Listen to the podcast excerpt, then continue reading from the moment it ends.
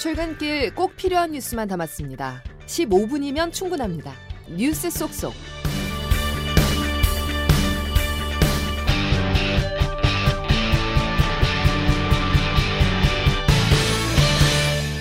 여러분 안녕하십니까? 11월 1일 수요일에 전해드리는 CBS 아침 뉴스 김은영입니다. 이스라엘이 가자지구 난민촌에 대규모 공습을 가해 수백 명의 사상자가 발생했습니다. 하마스는 곧 외국인 인질 여러 명을 석방할 계획이라고 밝혔습니다. 최인수 기자가 보도합니다. 이스라엘이 가자지구에서 갈수록 지상전 수위를 높이고 있습니다. 이스라엘은 어제 가자지구 북부의 난민촌 주택가로 공중에서 폭발물 수천 킬로그램가량을 떨어뜨렸습니다. 이번 대규모 공습으로 100명이 숨지는 등 400명의 사상자가 발생했다고 가자지구 당국이 집계했습니다. 이스라엘군은 보병과 탱크 부대가 이 지역 하마스 군사 조직의 근거지를 장악했다며 하마스 여단 지휘관을 포함해 다수의 테러범을 사살했다고 밝혔습니다. 한편 하마스는 곧 외국인 인질 여러 명을 석방할 계획이라고 성명을 통해 밝혔습니다. 그러면서 가자 지구를 이스라엘군의 무덤으로 만들겠다고 맞섰습니다. 하마스는 약 240명의 인질을 납치했는데 앞서 4명을 석방했고 1명은 이스라엘군이 구출했습니다. 마쿠 중재에 나서는 카타르 등이 협상을 진행 중이며 하마스는 이스라엘에 수감 중인 팔레스타인 죄수 6천 명의 석방을 요구하고 있습니다. CBS 뉴스 최인수입니다. 프랑스 파리의 기차역에서는 이슬람 전통 의상을 입은 여성이 행인들에게 폭발 위협을 가하자 경찰이 총을 쏴 제지했습니다. 양승진 기자의 보도입니다. 현지 시각 31일 아침 파리를 관통하는 기차 안에서 이슬람 전통 옷차림에 베일을 쓴 여성이 다 날려버리겠다고 위협한다는 신고가 경찰에 여러 건 접수됐습니다. 경찰은 기차가 정차하는 파리 13구역의 프랑스와 미테랑 도서관역에 출동해 오전 8시 30분쯤 시민들을 대피시킨 뒤 역을 봉쇄하고 이 여성과 대치했습니다. 여성은 오단에서 손을 꺼내라는 경찰 명령을 거부한 채 신은 가장 위대하다를 외치며 자폭하겠다고 위협했습니다. 경찰은 오전 9시 20분쯤 여성의 복부에 총격을 가해 제지했습니다. 두 명의 경찰이 여성에게 총 8발을 발사한 것으로 알려졌습니다. 여성은 병원에 옮겨져 치료 중이며 상태는 위독하다고 파리 검찰은 밝혔습니다. 여성의 신체나 현장에서 폭발물은 발견되지 않았습니다. 현지 경찰은 여성의 살해 위협 동기가 무엇인지 경찰의 총기 사용이 적절했는지에 대해 조사 중입니다. CBS 뉴스 양승길입니다. 밤사이 파리 건물 곳곳에 유대인의 상징인 다윗의 별 60여 개가 그려져 경찰이 수사에 나섰습니다. 다윗의 별은 과거 나치가 유대인을 구분하기 위해 활용한 것으로 알려져 있습니다. 또 유대인 후손인 프랑스 하원 의장이 참수 협박 편지를 받았고 이스라엘 대사관엔 흰색 가루가 담긴 소포가 배달됐습니다. 프랑스에서는 최근 반유대주의 행위 819건이 신고돼 반유대주의로 인한 공포가 커지고 있습니다. 윤석열 대통령이 어제 국회를 찾아 내년도 예산안 시정 연설을 했습니다. 윤 대통령은 야당에 먼저 손을 내밀고 협조해달라고 부탁하는 등 지난해와는 확연히 달라졌다는 평가가 나옵니다. 조태임 기자가 보도합니다. 윤석열 대통령은 내년도 예산안 설명을 위한 국회 시정연설에서 초당적 협력, 초당적 합의 등 협치를 강조했습니다.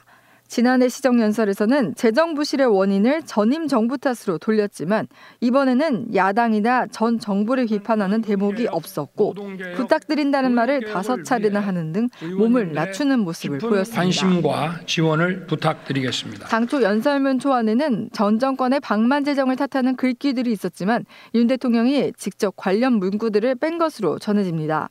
본회의장에 들어와서도 윤 대통령은 야당 의원들에게 먼저 악수를 건네는가 하면 여야 대표를 호명할 때도 야당 대표들을 먼저 칭했습니다. 이재명 더불어민주당 대표님, 이정미 정의당 대표님. 시정연설에 앞서 이뤄진 사전 환담에서는 대선 이후 거의 처음으로 민주당 이재명 대표와도 만나 대화를 나눴습니다.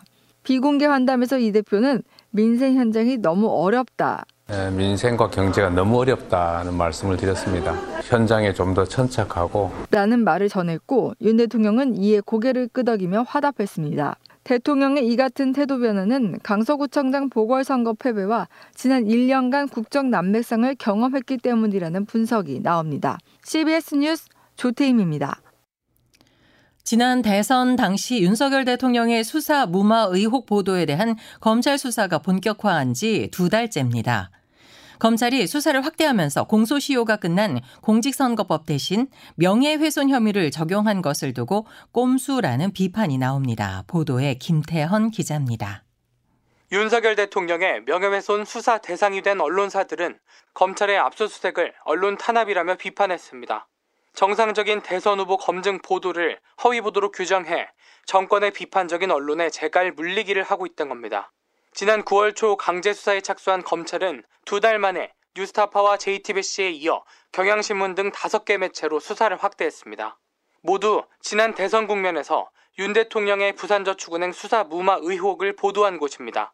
검찰이 적용한 혐의는 배임 수재에서 명예훼손으로 확대됐고 보도 시점도 대선 직전인 작년 2, 3월에서 재작년 10월로 넓어졌습니다. 이를 두고 법조계 일각에선 검찰이 꼼수를 사용해 언론을 압박한다는 비판이 나옵니다. 공직선거법 위반 혐의를 적용할 수사지만 공소시효 6개월이 만료되자 검찰이 명예훼손을 꺼내들었단 겁니다. 검찰 수사를 두고 언론을 향한 재갈 물리기라는 비판이 법조계 안팎에서 계속 나오는 가운데 검찰은 허위 보도의 윗선과 배후를 규명하는데 수사력을 모으며 수사에 속도를 내고 있습니다. 만일 민주당 대선 캠프가 여러 허위 보도에 조직적으로 관여한 정황이 나온다면 결국 수사는 대선 후보였던 이재명 대표 주변을 향할 것으로 보입니다. CBS 뉴스 김태환입니다. 국민의힘이 경기도 김포시를 서울로 편입하는 이른바 메가 서울 프로젝트를 발표하며 여론이 들썩이고 있습니다. 여당은 김포뿐 아니라 고양, 과천, 광명, 하남, 구리 등도 주민이 원하면 편입을 추진할 수 있다고 밝혔는데 총선용 포퓰리즘이라는 비판도 제기됩니다. 오수정 기자가 보도합니다. 국민의힘이 당론으로 추진하는 메가 서울 공약은 경기도 김포를 비롯한 광명, 구리, 하남 등의 서울 생활권 지역을 서울로 편입시키겠다는 구상입니다. 당 정책위원회는 지자체의 동의를 건너뛸 수 있는 의원 입법 형태의 법 제정을 예고하며 속도전에 나섰습니다. 국민의힘 윤재욱 원내대표입니다. 지역 주민들을 위해서 바람직하다고 결론을 내렸고 그래서 당론으로 추진하기로 했습니다. 아무래도 뭐 의원 입법의 형태가 될 가능성이 크다고 봅니다. 관할 구역을 변경하는 법안이 여당의 의원 입법 형태로 발의되면 김포 시민들의 주민 투표를 거쳐 국회 표결에 들어갑니다. 지난 총선에서 경기도 지역 의석 59개 중 국민의힘이 차지한 의석은 단 7개. 여당의 절대 약세 지역인 수도권 판세를 흔들 승부수를 띄었다는 평가가 나옵니다.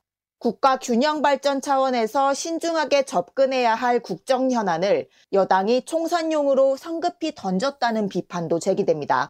다만 야당 또한 표심을 계산하며 뚜렷한 반대 입장을 펴지 못하는 상황에서 김포시 서울 편입을 둘러싼 파장은 이어질 전망입니다. CBS 뉴스 오수정입니다. 이에 대해 일각에서는 실현 가능성이 낮다는 전망과 함께 시대 역행적 발상이라는 비판이 거세지고 있습니다. 이준석 기자의 보도입니다. 김포시는 다음 달 중으로 서울 편입 관련 간담회, 토론회, 여론조사를 추진합니다. 국민의힘 소속 김병수 김포시장도 다음 주 같은 당의 오세훈 서울시장을 만나 제반 사항을 논의할 예정입니다. 김기현 국민의힘 대표의 발언에 발빠르게 움직이는 것인데 넘어야 할 산이 많습니다. 다수 의석을 가진 더불어민주당이 반대하면 법안 통과는 불가능에 가깝습니다. 결국 서울 편입 이슈는 정치적 관심을 끌기 위한 수단에 그칠 가능성도 높습니다. 이종훈 정치평론가입니다. 총선을 진두지, 진두지휘하면서 돌격 앞으로 해야 되는 상황이라고 네네네. 한다면 빅이슈를 터트리겠다. 관심도를 집중시킬 수 있잖아요. 김포의 서울 편입이 현실화된다 해도 득보다는 실이 크다는 의견도 나옵니다.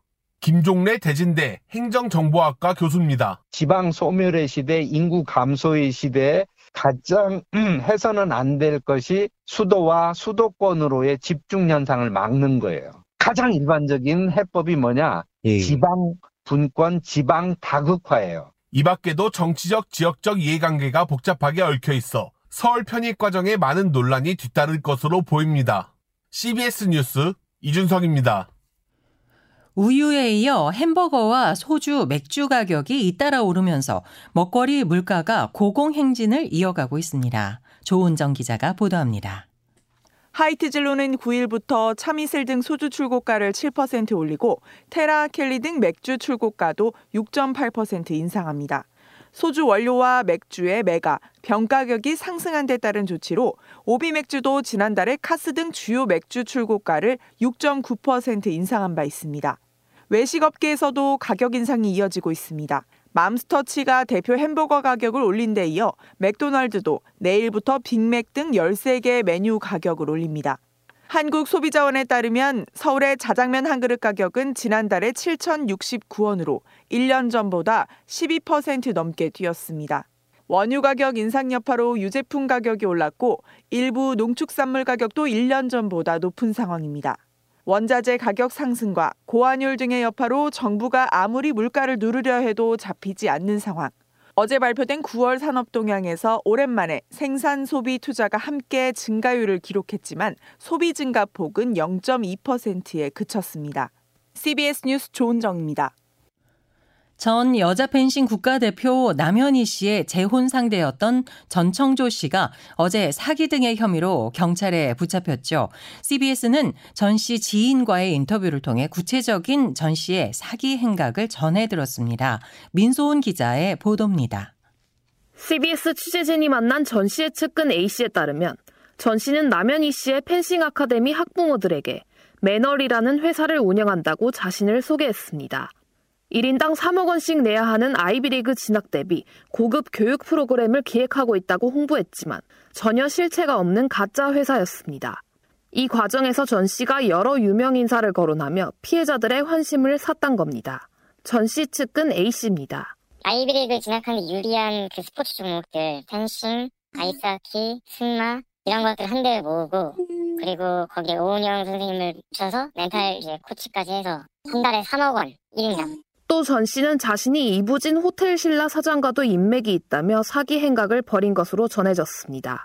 뿐만 아니라 전 씨는 펜싱 아카데미 코치들에게도 월급을 올려주겠다며 매널에 투자하라고 권유했고 결국 최소 3명 이상의 코치들이 투자를 하는 등 피해를 봤다는 게 A씨의 설명입니다. CBS 뉴스 민소은입니다. 21세기에 웬 빈대냐 하실 텐데요. 최근 수도권을 비롯해 전국적으로 빈대로 인한 피해가 속출하고 있습니다. 방역 당국은 철저한 점검과 방제를 강조했습니다. 이은지 기자입니다. 지난달 중순 대구 계명대 기숙사를 시작으로 한 빈대 신고는 이달 들어 수도권으로 확산됐습니다. 지난 13일 인천의 한 사우나는 살아있는 빈대 성충이 발견돼 영업을 중단했고 경기 부천, 서울 영등포구 고시원에서도 빈대가 나타났다는 신고가 잇따랐습니다. 빈대는 감염병을 옮기진 않지만 야간 흡혈로 수면을 방해하고 2차 피부 감염을 유발하는 해충입니다. 국내에서는 1960년대 새마을 운동, DDT 살충제 도입 등으로 거의 사라졌다가 최근 유럽에서 여행객을 통해 유입된 것으로 추정됩니다. 빈대는 외부에서 침입하는 모기와 달리 집안에 서식할 뿐 아니라 흡혈량도 굉장히 많습니다. 빈대가 발견되면 스팀 고열과 진공 청소기로 주변을 꼼꼼히 청소하고 오염된 옷이나 침대 커버는 건조기를 이용해 소독해야 합니다. 당국은 살충제를 활용한 화학적 방제를 병행하는 것이 효율적이라고 강조했습니다. 질병청은 이미 빈대에 물렸을 경우 물과 비누로 해당 부위를 씻은 뒤 의료진을 찾아 적절한 치료를 받아야 한다고 당부했습니다. CBS 뉴스 이은지입니다. 국내 소 럼피스킨병 확진 사례가 모두 69건으로 늘었습니다. 럼피스킨병 중앙사고수습본부는 지난 20일부터 그제까지 모두 67건이 확진됐고 어제 오후 6시 기준 인천 강화와 전북 고창에서 2건이 추가됐다고 밝혔습니다.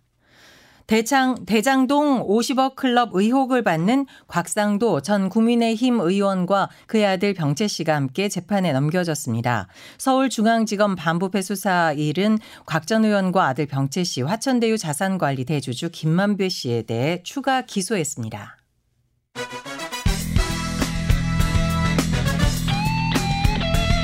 핵심만 담다. Save your time. 이어서 날씨를 이수경 기상 리포터가 전해드립니다. 네, 11월의 첫날인 오늘 중부지방을 중심으로 비 소식이 있지만 온화한 날씨가 이어지겠습니다. 남부지방을 중심으로는 오늘도 일교차가 커지면서 체온 조절에 유의하셔야겠는데요. 이 밖에 서울 등 서쪽 지역을 중심으로는 오늘 미세먼지 농도가 높아지면서 공기질이 종일 나쁠 것으로 보이니까 이 점 유의하시기 바랍니다. 오늘 아침 수도권과 강원 영서 지방에 비가 내리기 시작하겠는데요. 이 비는 저녁에는 대부분 그치겠습니다. 늦은 오후가 되면 충북 북 북부 지역도 한때 비가 오는 곳이 있겠는데요. 중부지방에 예상되는 비의 양은 5mm 안팎으로 적은 편이지만 경기 북부에는 최고 30mm 정도의 비가 지나는 곳이 있겠습니다. 비와 함께 돌풍이 불고 천둥 번개가 치면서 일부 경기 북동부와 강원 영서에는 우박이 떨어지는 곳도 있어 시설물 관리에 주의가 필요하겠습니다. 오늘 아침 서울 기온 17.5도로 어제보다 높은 상태인데요. 낮 기온 서울 23도, 대전과 강릉, 광주 24도, 대구 25도가 예상됩니다. 비가 그친 뒤에도 날씨는 추워지지 않겠습니다. 날씨였습니다. 이상으로 아침 뉴스를 모두 마칩니다. 함께 해주셔서 감사합니다.